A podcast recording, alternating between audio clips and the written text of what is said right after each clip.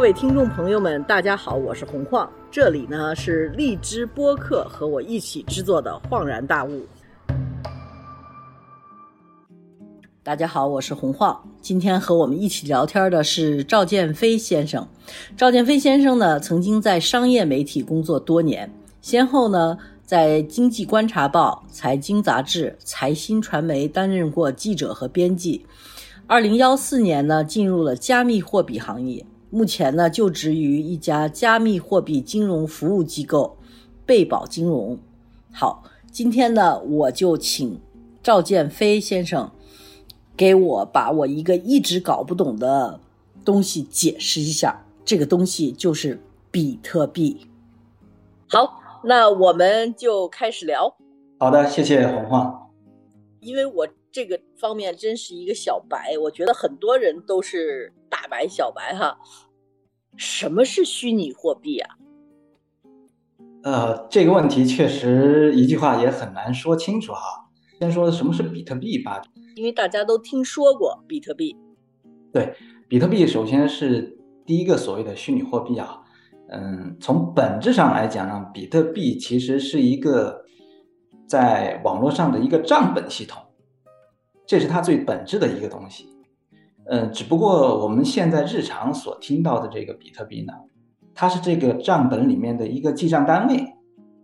就说这个账本上可以记很多的数字，但每个数字它对应的所谓的一个这个东西是什么东西，在比特币这个账本上呢，我们就用比特币这个单位来代表它背后的这个数字，但这个可能很抽象，这个东西啊，比如说我想买比特币。那买了之后，我跟谁买呢？是谁发行呢？我延续了刚才的这个账本的这个概念来讲啊，就是，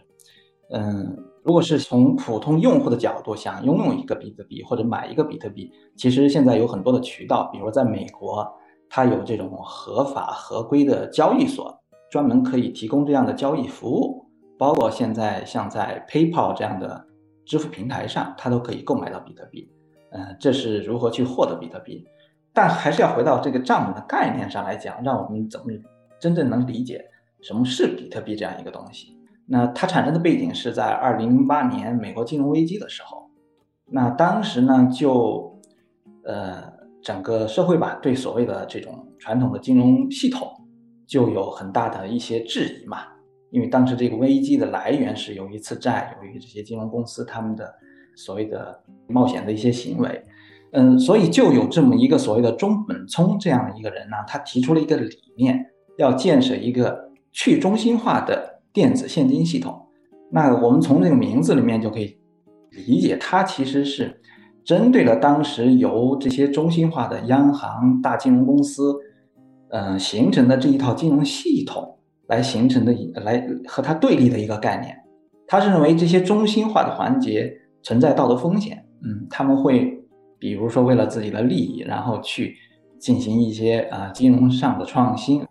但这个成本他们自己并不承担。那中本聪的概念，他就是想说取代一套现在的这种系统系统，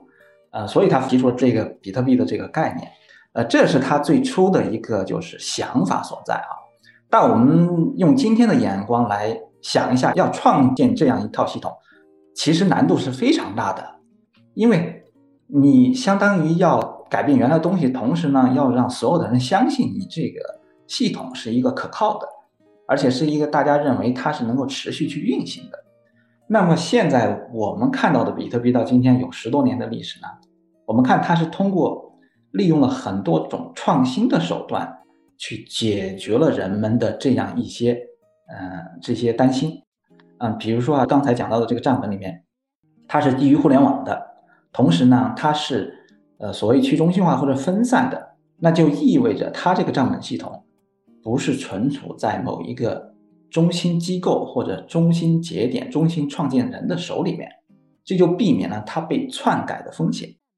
嗯，这个这个我觉得简单去讲一下，比如说我们日常无论是一个企业、一个机构，或者是咱们的这种银行系统。它的账本最后都是一个中心节点，最后要做这个清算的，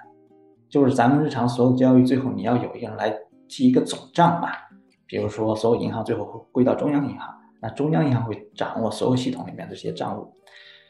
那比特币这个网络呢，它利用了网络去中心化的这样的方式呢，它就保证这个账本上记录的所有的交易这些信息，不是只有一份，而是有很多份，同时这些很多份账本呢，它都是一致的。那这样就保证了你任何人想改变这个账本的记录，几乎都是不可能的。那这就让他变得，呃，相信比特人就觉得它非常可靠，而且经过十多年的发展也证明。它确实在这方面没有出现什么问题，嗯，这是它的一个很基本的概念。那可能可能这个很抽象，那我们日常会关心我们这个日常现在价格涨这么高的这个比特币，它到底是怎么一回事儿？就这这个东西。那在这个网络系统里面呢，这个网络上记的这个数字背后的这个这个对应的单位，其实就是我们日常今天所常常看到新闻报道的这个比特币。比如说一个人有多少比特币，或者说有多少比特币被交易了，嗯，它是一个数字，这个数字呢其实是可以无限细分的，我们从一变成零点一、零点零一、呃零点零零一，嗯，到亿分之一都可以的。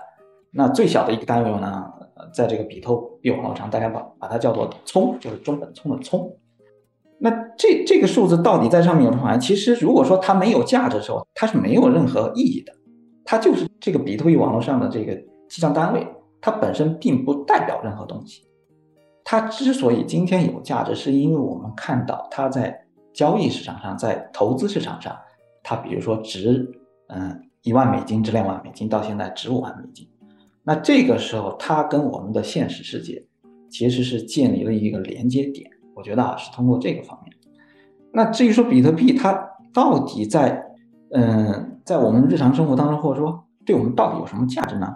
嗯，这个就其实取决于我们怎么去看待，从大的视角怎么看待货币的这个呃这个本质吧。那如果说我们回到一个历史上的角度去看，那在人类历史上最初人类想进行交易的时候，肯定是很困难的。那所以就会发明用一些实物，比如说谷物啊，甚至牛啊，或者是贝壳啊，去这些充当货币。那它之所以能充当货币，是因为。对于交易的双方或者多方，他认为这个东西是可靠可信，是有价值的嘛？从这个实物货币呢，人类就逐步发现呢，货币它需要有一些呃特质才能充更好的发挥这个作用。比如说，慢慢的人就发现黄金是能够比较更好的充当这个货币的作用，因为它很稀缺，那所以大家就认为它很值钱啊，很有价值。同时呢，它可以很好的去切割，去嗯把它再切分，可以去携带，那大家认为黄金有价值。但我们进入到这个后来工业时代，我们就从这个英镑到美元出现，其实人类就发现，其实黄金它是有一个很高的成本的啊，它的携带存储成本，包括对于一个国家来讲呢，其实用黄金充当货币，有个问题是黄金它的这个呃供应量是有限的，但经济的增长是很快的，你需要不断的发展，所以呢，黄金是不能很好的去呃在这个经济体当中去充当这个货币的这个作用，所以呢就。嗯，像美国就最后在七十年代林根森林体系崩溃之后呢，它就美元，然后这种信用货币取代了原来的这种啊呃商品货币，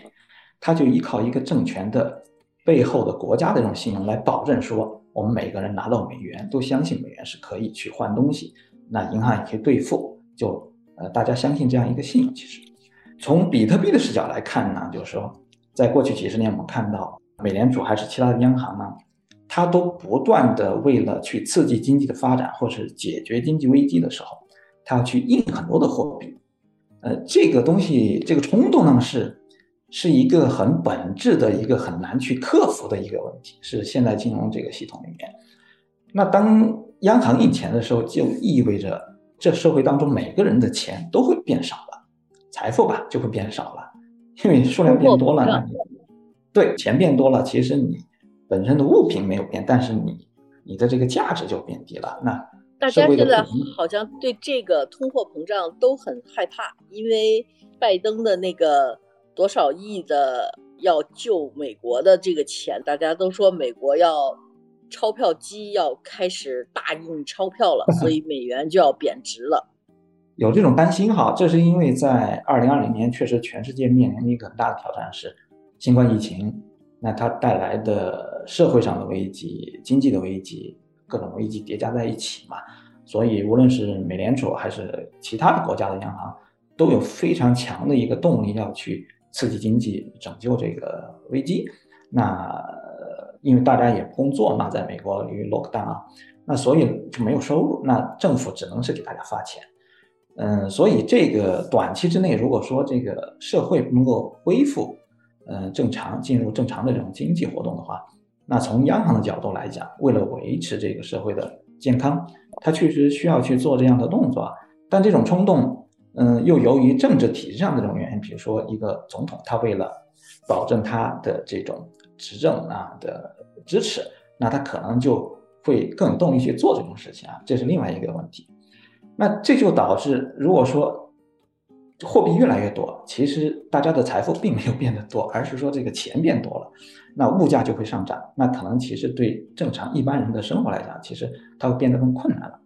这就是我们看到，也是现在整个金融系统里面它存在的一个呃一些缺陷的地方吧。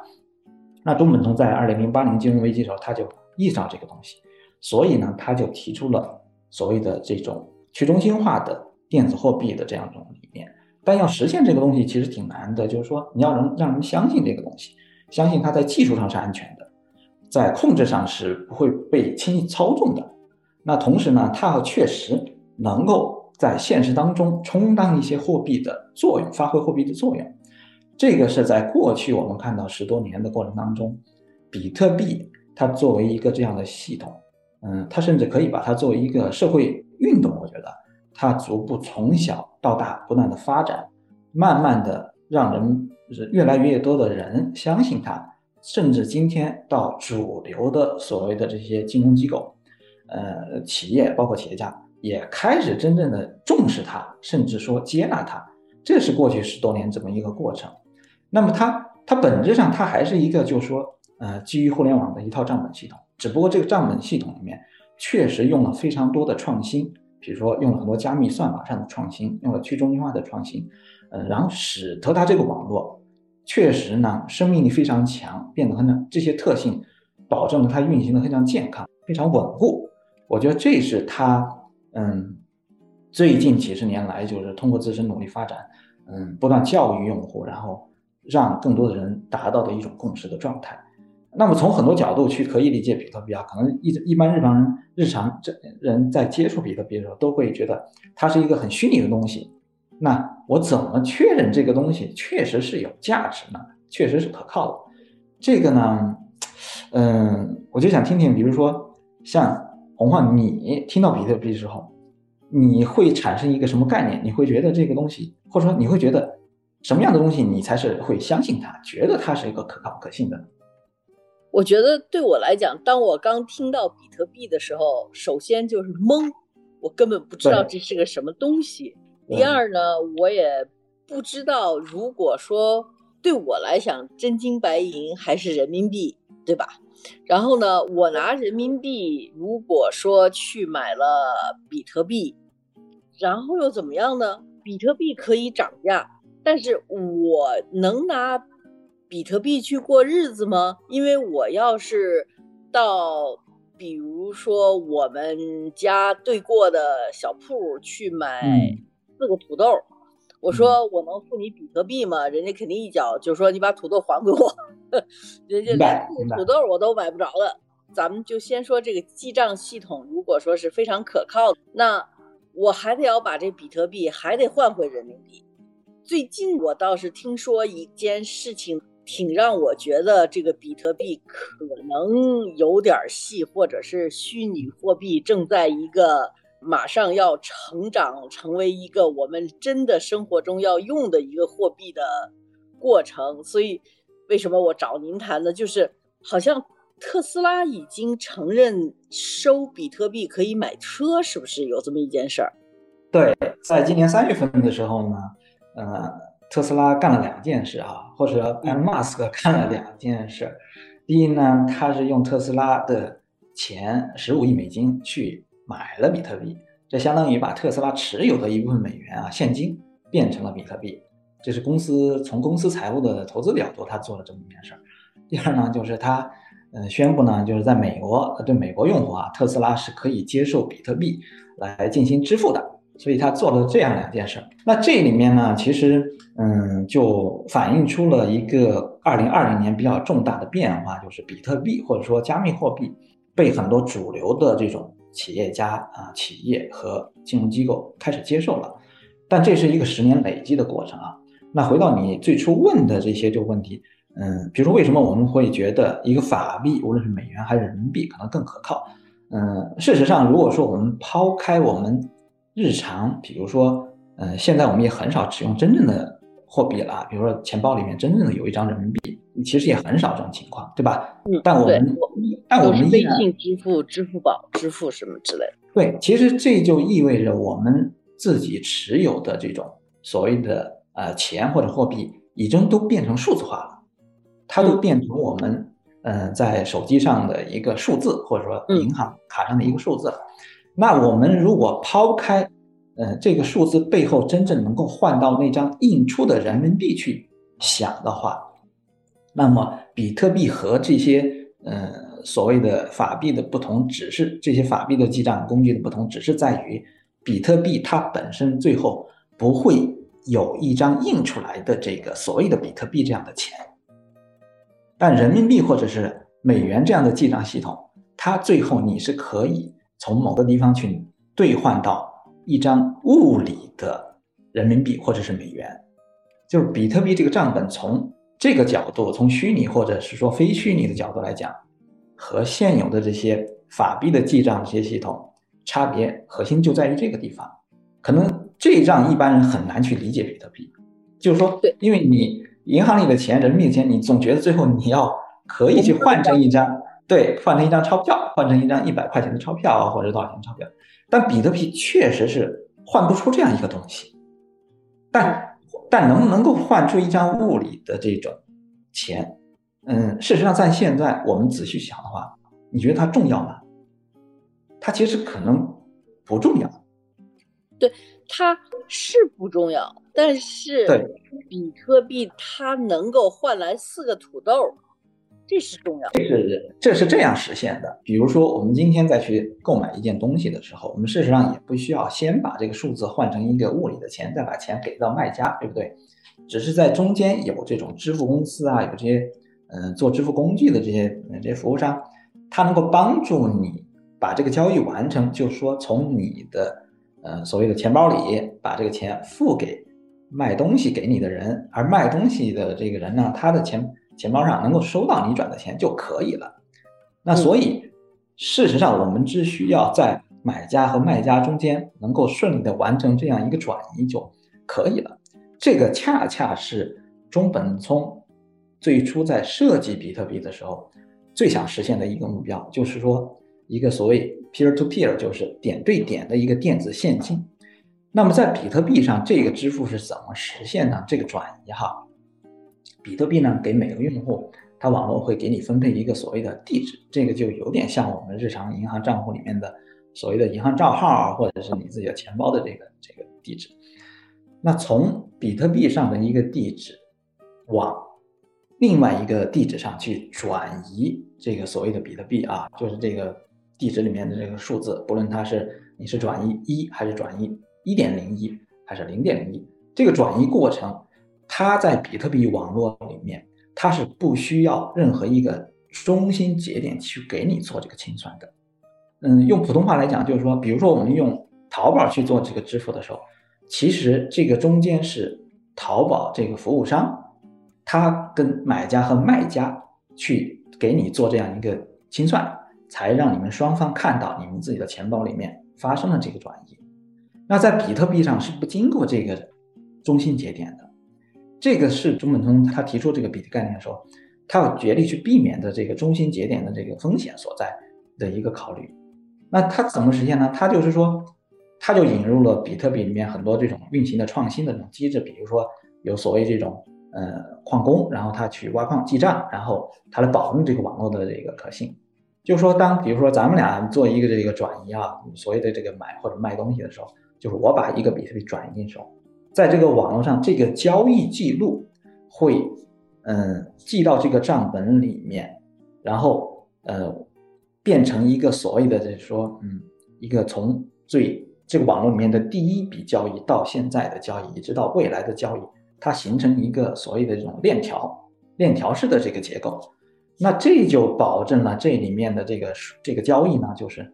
嗯嗯，怎么讲呢？就是说，所有人都会确认他这个交易是可信、可靠、是真实的。而不是需要有一个中间的这个，比如说，啊，咱们就举一个例子，用淘宝支付，就淘宝这家公司来给你去记这个账，来保证这个账的可靠性。所以就会有网上很多人都在去记这个账。他嗯，按照这个系统的时候，它是有那种所谓的 node，就是节点，啊，就是所谓有这种节点。这个节点呢，它会记录比特币从第一笔交易到。现在交易以及到未来交易的所有的这个记录，那这就意味着任何人想去查一个交易，就比如说我和你这个交易是不是存在，这个交易的真实性是多少，时候，他都可以得到追溯。这个追溯呢，就是通过我们在比特币网络上所谓的这个钱包地址，然后去追溯这个钱包里面这个发生的这转移这些记录。这是比特币网络它呃一个非常创新的一个设计啊。它就意味着很难有一个，因为它不经过中心节点啊，不不经过咱们日常支付的这种支付机构来帮你去记这个账，所以也就意味着没有人能够去篡改这个账。这个账这个交易，除非是我们双方之间达成之后，我们真正进行。如果说，比如说我给您一个比特币，买了你的车，对，然后呢说 OK，但是你就是不给我车。然后你说我没给你比特币，那我怎么能去证明我已经把那一个比特币付给你了呢？啊，这个是现实当中其实商业上存在的一些问题，它跟比特币网络的关系呢，其实并不大。怎么去理解呢？就是说，不论是我们用比特币去做交易进行支付也好，还是说用其他的支付工具去进行支付也好，都可能产生您说的这种现象。就是说我付了钱，但是没收到货，嗯，对吧？这是 你说的这个问题的一个本质。那这种问题的解决呢，并不是靠支付系统去解决的。说实话，就是说你没收到货，是要靠其他的这个制度约束来保证这个卖家，他要把货给你，或者说他不给你货，他要承担一个更大的一个呃惩罚或者赔偿，那就迫使他要把货给你啊。但比特币网络它解决的不是不是这个货的这个交付的问题，它解决的是所谓这个记账的这个支付的确认的问题。这有什么意思呢？就是说，比如说有可能有一种情况，比如说您把货给我了，但是呢这个钱你没收着。我明白您说的，比特币不是给一个追货的这么样的一个机构，它只是一个记账机构。对。那么那比如说我给你比特币了。要买你的车，但是你不给我车，然后我呢就得去打官司，对吧？比如说我走到社会里头去，然后呢就跟到法庭，我说你看我给了赵老师一个比特币了，他答应把他那个特斯拉给我的，他就是给我，然后呢我就必须得要在法庭拿出一个证明，说我给了你这个比特币了，那这个比特币的记录的话。我是在网上通过我的账号可以去答的，对吗？对，这个记录在呃，实际上啊，在比特币网络里面，我们只要知道一个人的钱包的地址，就可以看到他这个地上所有的这个 transaction，所有的交易，它都是透明的，而且都是公开的。所以如果说，比如说，那它这个记账是不是一个滚动性的呢？那如果说，比如说我今天买了，我要明天要车，它是？多长时间去回账呢？哦，这就是技术上需要去解决的问题。那比特币网络里面它是这样去解决的啊，它需要这个所谓的这个就是，首先它要激励一些人去帮他记这个账，它这个账本变得越来越大。那你要想，这个账本要安全，就要有尽量多的人来记这个账本才安全，对吧？而且是说，嗯，分散性的不会集中在一个地方。那他要吸引这些更多人去记账。所以呢，他就是设计了设计了一套一套机制啊。首先，记账人的人呢，不是每个人都能记的，怎么去那个获得这个记账的这些权利？比如说当前啊，咱们在每一个时间都很多记录，都很多交易在发生。那么，嗯，你要想，呃，获得记这个账呢，你就必须是去，呃，解这个比特币网络里面的一个所谓的一个函数。你解这个函数，你获得这个解的这个人呢，你就可以把你当前愿意记的这个账写到这个比特币的这个网络里面去。这就是我们日常会听见很多人去这个，嗯，所以这个记账也是非常民主化的，就是啊，对对对，的，没错没错，是需要大家去竞争的。他没有一个银行说啊，你们大家全是用我的货币，所以都在我这儿交流，我再来给你记账。他是就是在网络上头，等于有点是那种平台式的，大家去竞争，谁能够破了这个函数之后，谁就可以记账。对对，呃，有点像这样一个解释啊，因为就是它没没有中心节点，所以就没有人说我们现在把这个交易记上，或者是那个交易记上，呃，没有人有这样一个权利去呃做这样一个决定。我要是破了这个函数，我能记账了，那怎么能保证我不在这个记账里头玩点小猫腻呢？我多给我自己记几个比特币，现在也不少了。哦，这个是很难的，这个就涉及到比特币里面它。呃，设计的机制啊，就是说去怎么防范这个所谓的 double spending 双花啊这种东西啊，就是，嗯，因为货币有一个很重要的属性是说，嗯，当我支付把这个货币支付给呃一个地方啊，支付这一个方向之后呢，我是不能再给同时把这个货币支付给另外一个一个收款方的，呃，这是他在网络上他通过所谓这个双方难题啊，怎么去解决这个问题？首先，记账的这个权利呢？你解那个函数呢，就需要把你解出这函数的解告诉网络里面所有的人，那所有的人都可以去确认，第一，你是不是真的破了这个解，而这个确认的方式呢，在这个比特币设计里面呢，就是是非常容易去实现的。所以你想造假，你说你伪造一个你这个呃解呢，是很容易被别人给识破的。嗯，所以就防范了一些人去通过这种，呃，伪造来做的这种东西啊。这是第一个，就是记账的权利，你是很难通过伪造去，呃，欺骗的。嗯，这是在这个网络上，它通过这个函数的设置来实现的啊。第二呢，就是在这个，呃，记的这个账的交易记录上啊，由于比特币的交易记录是从最开始的地址到现在所有的地址。它都是连续延续性的，那所以每一个地址上有多少数量的所谓的这个比特币，以及它发生过哪些交易，都是完全可以去追溯的。那所以如果说你想伪造一个地址上它的交易的记录，是很容易从历史的这个交易上去去查出来它是真是假的。这个东西呢，就是说你很难在一个比特币网络地址上呢，去伪造一个东西，比如说我这个比特币从哪里来，它是有历史记录的，它要去到哪里，未来也是会记录上的。那如果说我们既能知道你是从哪里来，又知道你未来会流到什么地方，都有这个记录呢，实际上你很难说从一个无中生有伪造出一个呃比特币来，在这个网络上，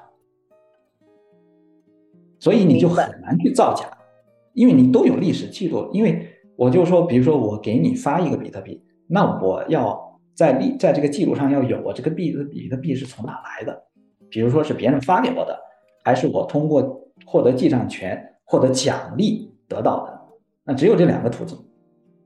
如果说我不能够在这个记录上，嗯，把这个东西呃给讲清楚的话，或者说别人一查这个记录就能知道我这个是真是假。这是比特币，它这个就是为什么作为一个账本，从最开始到现在，它依靠它的安全性来保证了所有人对它这上面的记录都很难去造假，所以就有很多人相信它这个东西，所以是这个就保证了我没办法去造假。实际上在这个网络上，但是比特币确实是可以实现分叉的，比如说我如果说这个交易记录在嗯现在这个链条之上，但是有另外一个矿工。可能想把另外的一些交易记录在另外一个链条上，这两个链条上就会变成分叉了，就有两个链条。但最后大家总会投票选择相信某一个链上。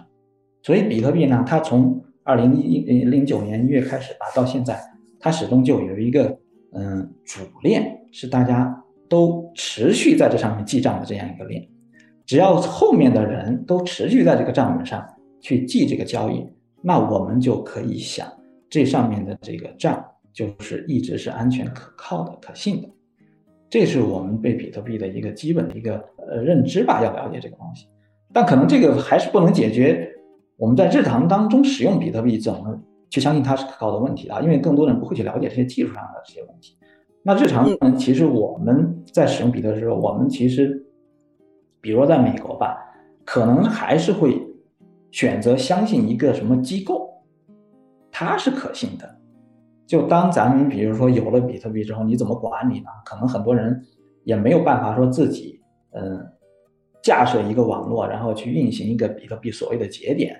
那更多的人可能就是像使用我们的现代支付工具一样，下载一个 APP，然后这个 APP 上呢，你其实背后是有一个服务机构来给你。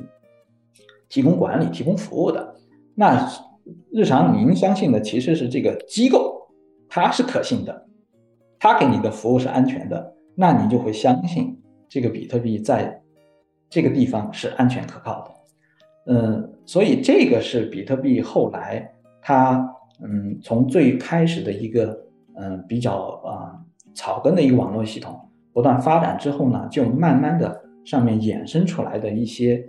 嗯，所谓的生态系统，我们觉得啊，叫，就比如说有给你提供钱包管理服务的，有提供这种交易服务的，甚至现在还有提供这种金融资产管理服务的。因为比特币它的价值越来越大嘛，所以它其实已经变成了，今天我们再看比特币，它已经不是一个这种所谓去中心化节点网络系统这么样的一个技术性产品，而是一个在整个人类的这种资产配置里面。它变成了一个资产配置的一个选项，就像特斯拉，它是它是可以投资的，对吧？我今天不能拿着一公斤黄金跑到店里头去说，咣给给你给你一堆黄金，你给我什么东西？但是就像我不能拿比特币去一样，但是我可以拿人民币去，但是我可以投资黄金，对吧？我可以去买黄金的。现货也好，期货也好，完了之后我手里头是有黄金的，虽然这黄金也不一定堆在我家里头，就是它不是，但是呢，我知道在我的账本上头我是有多少黄金，然后等哪天我要缺钱了，我可以把这个黄金再卖了，再把它变成现金，是不是比特币也是代替黄金的这么样的一个限制？是，呃，我们看到就是最近几年啊，就是您说的这个趋势呢，就正在在比特币这个世界上发生，也就是越来越多的美国的一些明星基金经理啊，一些投资机构啊，现在就开始有越来越多的像上市公司啊，这些人呢，他们就把比特币开始作为一个投资品来来来对待了。OK，他就不是想变成一个支付工具，就是说不像中本聪最初设计的那样变成一个。去中心化的支付工具，而是说变成了一个我们进行资产配置时候的一个选项了，也是为什么特斯拉会选择把它的这个一部分现金换成比特币的一个重要的原因啊。可能由于中国和美国在比特币的这种政策上确实差异比较大，可能我们就感受不到这种变化的这种趋势的这种激烈程度。那其实，在美国呢，比如说。呃，四月份就有一个专门提供这种比特币交易服务的这种公司呢，它马上就上市了，它的估值可能就甚至几百亿、上千亿都有可能啊，叫 Coinbase。所以美国的居民也好，美国的呃这种公司也好、机构也好，是完全有很多合规合法的渠道，像您讲的一样去投资比特币、去交易比特币、去配置比特币的。嗯，我觉得在现在这个所谓的。社会环境之下呢，确实有啊，有很多人会担心，比如说拿美元可能会存在贬值的风险，或者是说拿黄金呢，它的价值呃也不像以前那么大了，尤其是对年轻人来讲啊，对所谓的这个千禧一代或者这些年轻人，可能你让他再选择相信黄金是一个最好的一个保值的资产，嗯，从理念上对他们来讲就有点难，因为他们现在都是在网络时代。他可能会天然的，呃，就认为数字货币或者是比特币这样的东西，本身就很有价值。嗯，这也是我看美国一些调查机构他们反映的年轻的一些潮流。那所以在这种大的这种形势变化之下，确实，我想美国的很多机构啊和这些投资人，包括一些呃居民，都是会产生这样的一个想法：是不是该配置一些比特币？那其实，在加拿大也有比特币的这这种所谓的可交易基金啊，叫 ETF，嗯，上市，它就意味着所有的人都可以去交易比特币投资产品了。嗯，包括最近，就是因为您在这个行业里，应该也接触很多所谓做这种 NFT 的这种人。那其实它是一种数字货币的一种形式，其实是，但它在市场上，我们也看到有些 NFT 它的价值或者它的价格吧。呃，非常的贵，嗯，当然有些大部分的还是没有没有那么贵哈，所以这都是一个潮流这变化。虚拟货币，因为咱们在这之前不是聊过天吗？虚拟货币不只是比特币这一种，对吧？只不过比特币是虚拟货币的开始。对对，比特币是第一个虚拟货币啊，它也是鼻祖啊，它的历史最长。嗯。那么比特币出现之后呢，它其实是，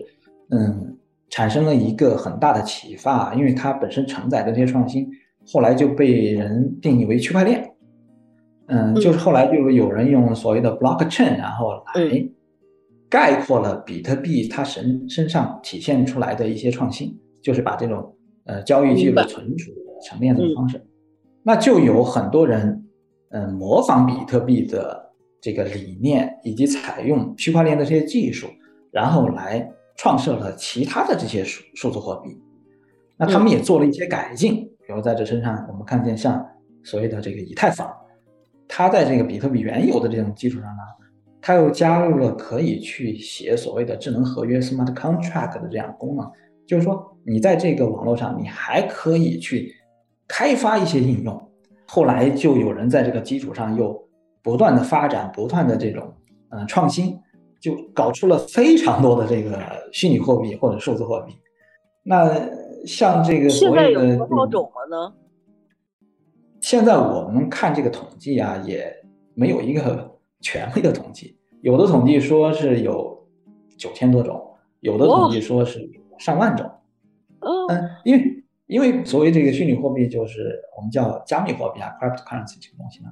嗯。它的它的这种生创建，它的生成，它都不需要政府的这种确认，所以只要有机构也好，或者是有创业公司也好，或者甚至于个人也好，他觉得有一种很好的场景下，这个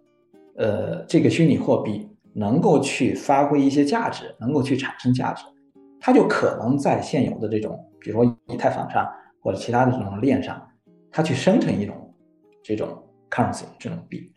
所以这就使得这个门槛变得非常低，包括现在所谓的这种 NFT 啊，它也是，嗯，所谓的一种 token 的一种嘛。我们把币和 token 可能都放在一块儿来讨论的话，都叫它加密货币。我们可以看到未来可能就，嗯，会出现一种什么情况，就是说，针对不同的应用场景，可能就会产生不同的所谓的加加密货币或者虚拟货币。那有的有的币可能就只用在某种一些特定的地方，就比如说您开特斯拉，就是为现在很多车未来都变成自动驾驶啊。我们想象一个场景，假如说以后这些车相互之间是可以进行沟通的、进行联系的，嗯嗯，比如咱们都去机场，那您说我想我赶飞机，我想快一点，那这个时候可能你需要通过某种方式去告诉这个道路上你前面的车。就是说，比如说我愿意付你一点费用，对我愿意付你一点费用，你把这个路给我让开，让我先跑。那这个时候可能这种车的这种机器的这种通讯上，它不一定是需要我们支付现在的这种这种钱，然后来完成这种支付，可能是在支付现在的这种钱。对，它可能会产生一种新的这种所谓在这种交通系统里面的一种 token，或者是说。就是我，假如这机场高速上的有一种 token，你买多少钱，你可以让别的车更快的跑过去。那也许我们就需要这样一种加密货币，然后来实现实现这种自动驾驶它的这种嗯效率的这种保证。这也许是一种应用场景。那这个很公平的哈，就是说我赶路，然后呢，我在什么什么地发一个位置，你们大家能不能把这个道稍微让开，让我先快一点到机场？但是呢，你可能要淘宝支付可能就很难，或者是用微信支付就做不了。可能也许未来需要一种这种自动驾驶的汽车之间相互进行能够交易的一种所谓的 token。嗯，可能是一个很小的那种支付。那这种也许只是说这个。嗯，这个机场高速这个公司，或者是说所有的汽车厂商之间，他们达成一个共识，我们都用这某一种 token 去做这个支付就完了。嗯，只在他这边是。所以这个未来的这个，嗯，怎么讲？就加密货币，可能啊，我们也不知道它会发展成什么样，但是它可能，但肯定是趋势，我觉得。对，它会超出我们的想象。我觉得它很多的这种特性吧，嗯，就可能最根本的还是由于我们自身，比如说货币从商品到现在信用的这个过程当中，以及未来可能，嗯，它自身的这种呃共识呢，慢慢的受到了挑战。就是说，人们理念上对一个主权货币或者是由政府背书的货币天然相信的这样的共识。我们看到，在一些比较脆弱的国家身上，它其实是不成立的，或者它在一段时间之后，它就被打破了。被打破了，这个结果呢，会让一个个人财富或者像一个社会的财富呢，受到很大的破坏。那我我们感觉，从比如说个人的角度，或者说从一些你保护财富的角度呢，可能就会有一些人吧，他会渐渐的选择我去选择加密货币。作为我的一个资产的配置，那我想问一个，就是其实现在大众很关心，您您肯定也知道，就在中国的这个投资市场上有一个现象叫割韭菜，就是经常有，尤其是前一阵子被割韭菜的人很多。那像比特币这种样的，它是没有一个结算单位，或者是说它的。平台的结算完全是一个彻底去中心化，是不是也就可以避免割韭菜的现象呢？这在两个层面上去看哈，可能您讲的那个所谓的被割韭菜的，主要是说由于背后有一些，比如说机构或者是一些团体，甚至是个人，他们去操纵这样的一个加密货币也好，或者是其他的东西也好。让投资人受到很大的损害，那它可能存在这种啊欺诈的这种行为，这是我们常见的一些所谓的各种项目。那从这个角度来讲呢，比特币确实是存在这样的一个风险的，因为它确实从二零零八年中本聪提出之后，呃，到二零一一年呢，中本聪就已经消失了。那比特币此后的发展呢，其实都变成了一个。呃，很多人共同去参与推动的一个这种运动，它不存在说某一个人、某一个具体的组织或者是中心化的这种节点呢，它能够去影响，比如说我今天多发行多少比特币，或者是明天我就少发行多少比特币，它不存在这个风险，所以它没有您讲的这种割韭菜的这种事情出现。那但是我们看到呢，就是说，嗯，由于今天比特币它价格那么贵呢，它在很多的交易上可以交易。实际上，在市场上，在交易市场上，嗯，不论是在股票市场也好，或者是在其他的这些市场也好，由于市场的波动都是受各种因素影响的，那它其实也可能存在你的市场投资的行为受到了一些因素的影响之后呢，你会投资出现损失。那这种情况呢，嗯，可能不能把它叫成这个是被割韭菜哈，还是会有起伏的。对，就是说它的价格这是正常的，但是就是说，好多被割韭菜的人，可能就是您所说的那种被欺骗了，就是好多人跟他说，比如说你买了多少多少钱的比特币，完了之后就说啊，我们全赔光了，嗯，然后但是但是比特币是有记录的，对不对？对对。不是所有买股票的人都知道这个公司的内幕，对。但是比特币是一个更加透明的，对一个投资产品，可以这么说吗？比如说我买一个基金，这个基金里头他买了三百个公司，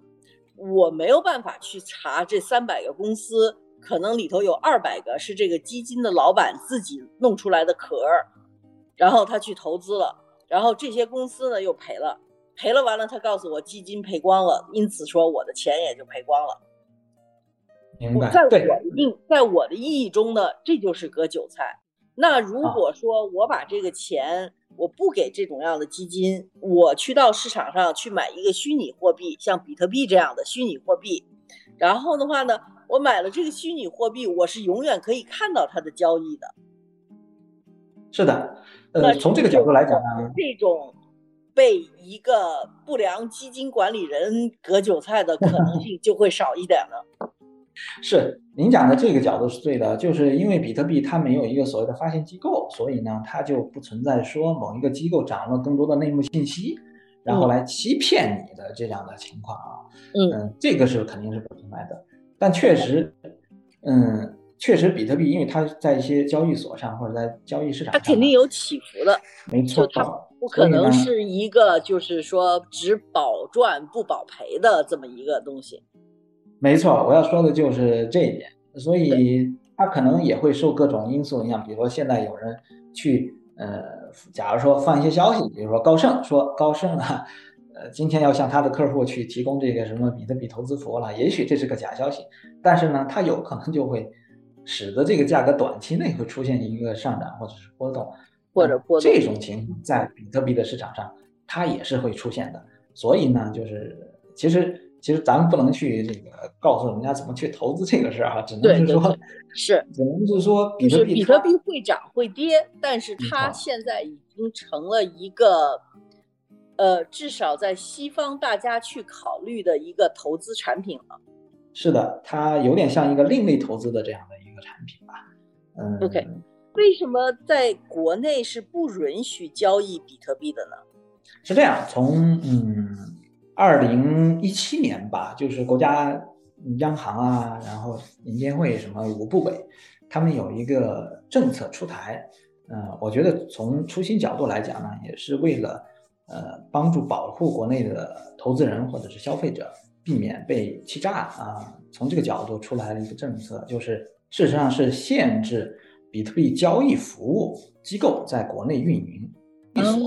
它不能在国内啊向中国的用户。开展运营的，那同时呢，也禁止，比如说银行这样的金融机构，包括支付机构，去为交易服务提供这种接入服务。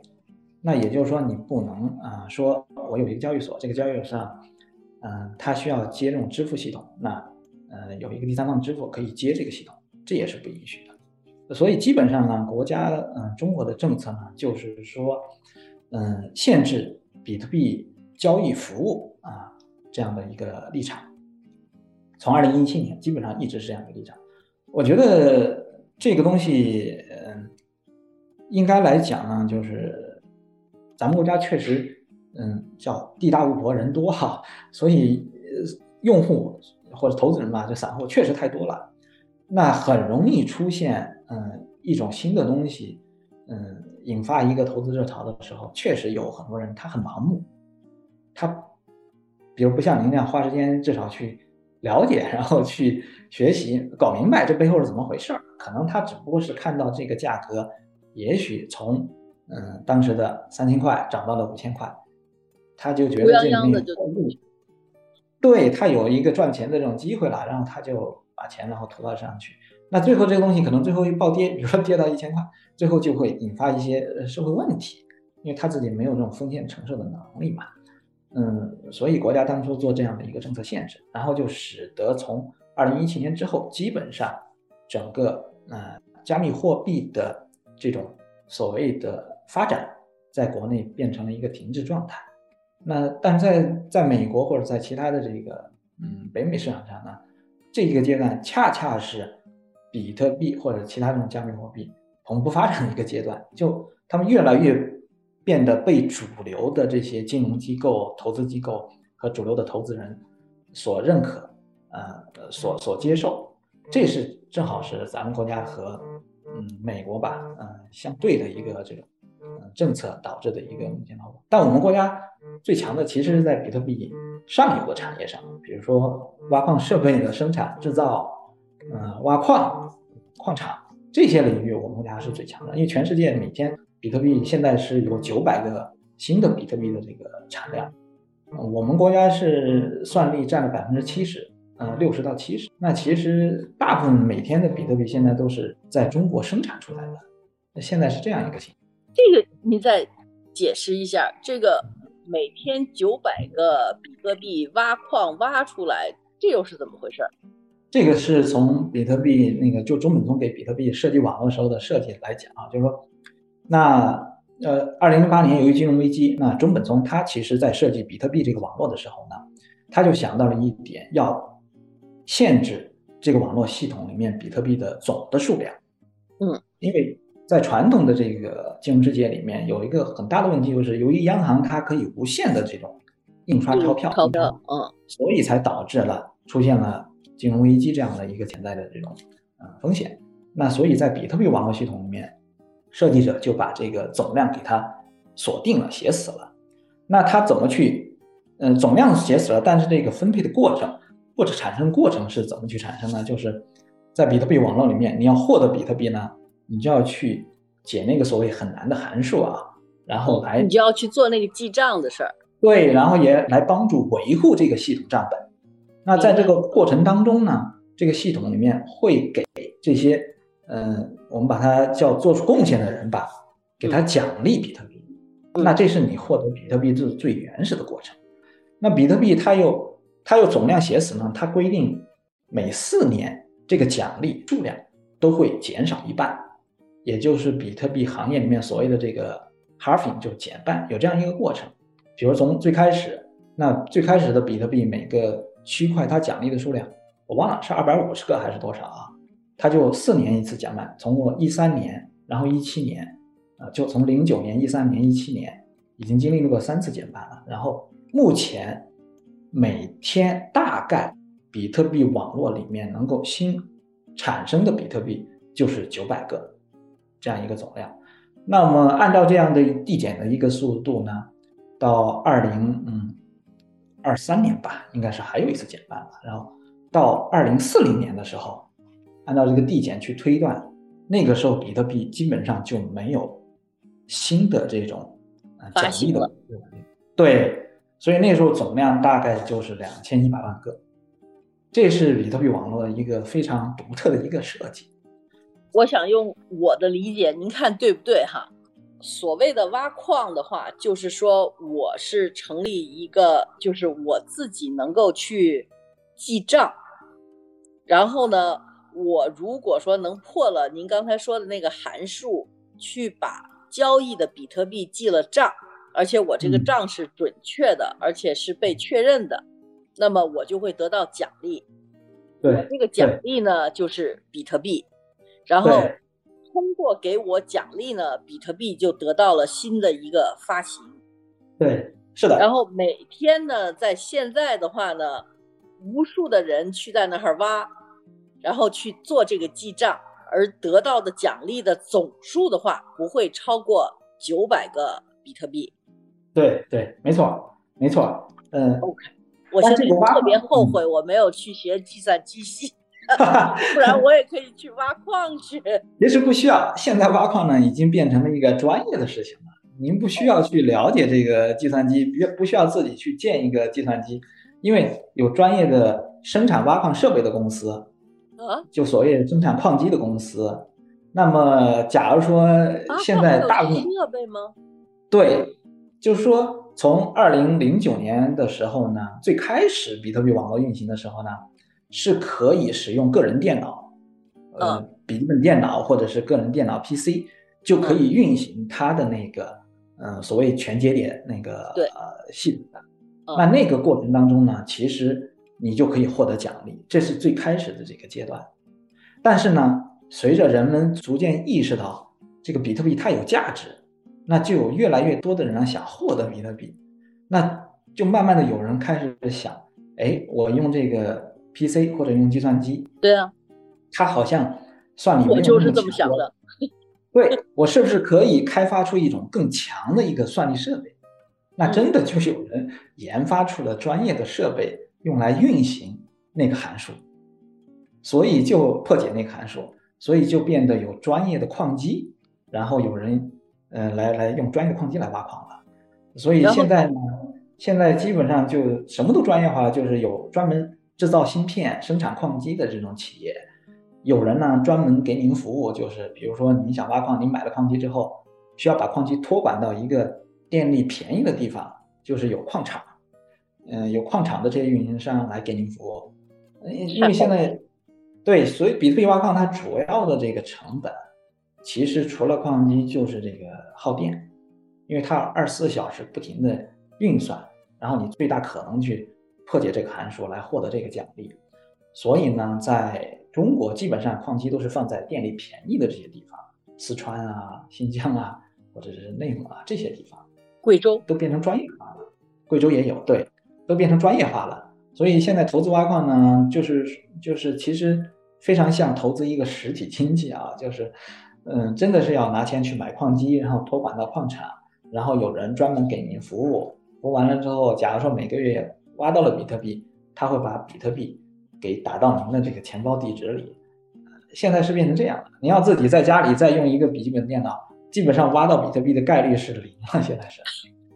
好吧。然后您刚才说的一句话特有意思，就是说现在挖矿的人大部分全在中国，是吗？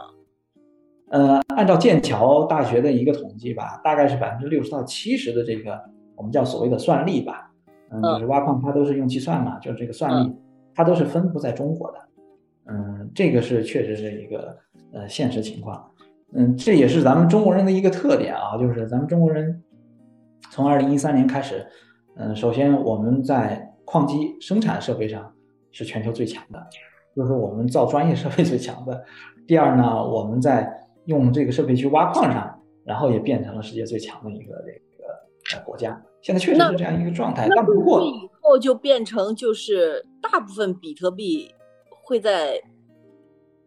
中国人手里呢？嗯，其实不是的。目前全世界已经挖出来的比特币啊，具体数量可能不确切，但是也有一千六七百万个了。嗯，就是目前啊，就是两千一百万那个可能有这么多已经被挖出来了。在从二零零八年到现在这个过程当中，由于比特币价格的起起落落，其实很多人把比特币都卖掉了。因为当比特币从比如说从最开始是没有价值的，变成值一块钱、值一块美金，嗯，变成假如说像黄金一样值一千美金的时候，肯定很多人觉得这个时候自己已经赚赚了很多钱了，对吧？嗯，您这个东西从从一变成一千是一千倍的这个回报，他就把比特币卖掉了。所以，即使比特币生产大部分集中在中国，也不意味着比特币持有，呃，就是说这些比特币大部分被中国人持有，这个并不并不完全一致啊。嗯当然中国是有很多有持比持有比特币比较多的这些人，这个确实是有的。那么目前有一个我们看到的这种趋势，就是说，由于嗯、呃，比如像美国这些市场上，主流机构对比特币的接受度非常高，那就有很多人去呃投资挖矿。那么他们在二零零零年到二零呃二一年、二零二零年到二零二一年这个过程当中，其实采购了大量的这个矿机设备。那现在可能未来就会出现一个过程啊，就是如果说现有的这种政策不进行调整或者改变的话呢，就有可能这个所谓的算力会从我们的中国，嗯，不断的向其他的地区去这个流失转移，就是说其他地方的这个挖矿的算力多了，可能相对来讲我们的这个占比就会下降，就会下降。嗯，对，这个趋势是存在的。但其实比特币在中国挖，它并不影响这个比特币网络的这种运行。对，就是说运行它还是去中心化方式的，因为这些矿工也是独立的，也是分散的啊。这个倒是跟你怎么去嗯考察比特币的这个价值关系不是特别大。那在您的看法里头，是不是会有一天，就是在中国会开放对比特币的投资？我觉得挺难的，我不乐观，我我觉得啊。你不乐观哈。那会不会中国会有另外一个虚拟货币来和人民币？因为前一阵子好像有人说，以后人民币的发行就会变成一半是虚拟，一半是纸票了。它是这样，它是因为咱们国家，嗯，从一四年开始吧，就是原来小川行长在的时候，他就很重视比特币和加密货币，他就开始研究怎么用这些技术去给咱们自己的人民币去做创新。所以呢，我们的国家的思路呢，其实是，呃，着力在。开发数字人民币这样的一个东西上啊，就所以它和这个比特币还是完全不一样的。对，完全不同的数字人民币呢，它本质上是一种数字形式的人民币，它还是一个法定的货币，它是有法定地位的啊。只不过它的形式还是发行的话，还是央行发行的。没错，它不会说是变成一个靠。所谓社会大众共识，然后去确认这样一个东西，它还是央行背书、主权背书的一个法定货币。那它的形式是数字化的。那它未来呢，可能会取代，嗯，刚才您讲的就是一部分现金的存在。因为现金其实我们现在本来也用的越来越少了，嗯，但是呢，还是有一些地方它需要用现金。那呃，未来呢，可能在发行现金的时候，它就不发现金，它就直接发这个数字人民币了，就意味着有可能有。这样一种变化，但这个怎么会影响我们日常的支付或者是呃投资呢？其实，嗯，影响不是特别大哈，我觉得啊，因为比如说咱们这数字人民币，它一块人民币，它还是一块人民币，它不会说一块数字人民币最后变成呃变成一点五，对对啊，它不会变，对吧？对，它和这这点上就和其他的这种加密货币是完全不一样的，这个咱们就是完全不一样的东西。好，比特币我们就聊到这里，谢谢大家的观听。下一期的话呢，我们跟赵建飞老师呢一块儿要聊一聊什么是 NFT，一定要来收听哦。